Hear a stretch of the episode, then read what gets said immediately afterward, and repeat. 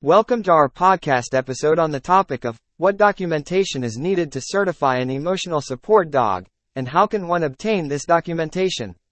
For individuals seeking to obtain an emotional support dog, it's important to understand the process for certification and the documentation that is required.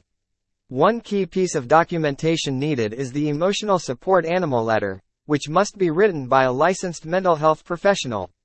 The letter should include information on the individual's mental health condition and how an emotional support animal would alleviate their symptoms.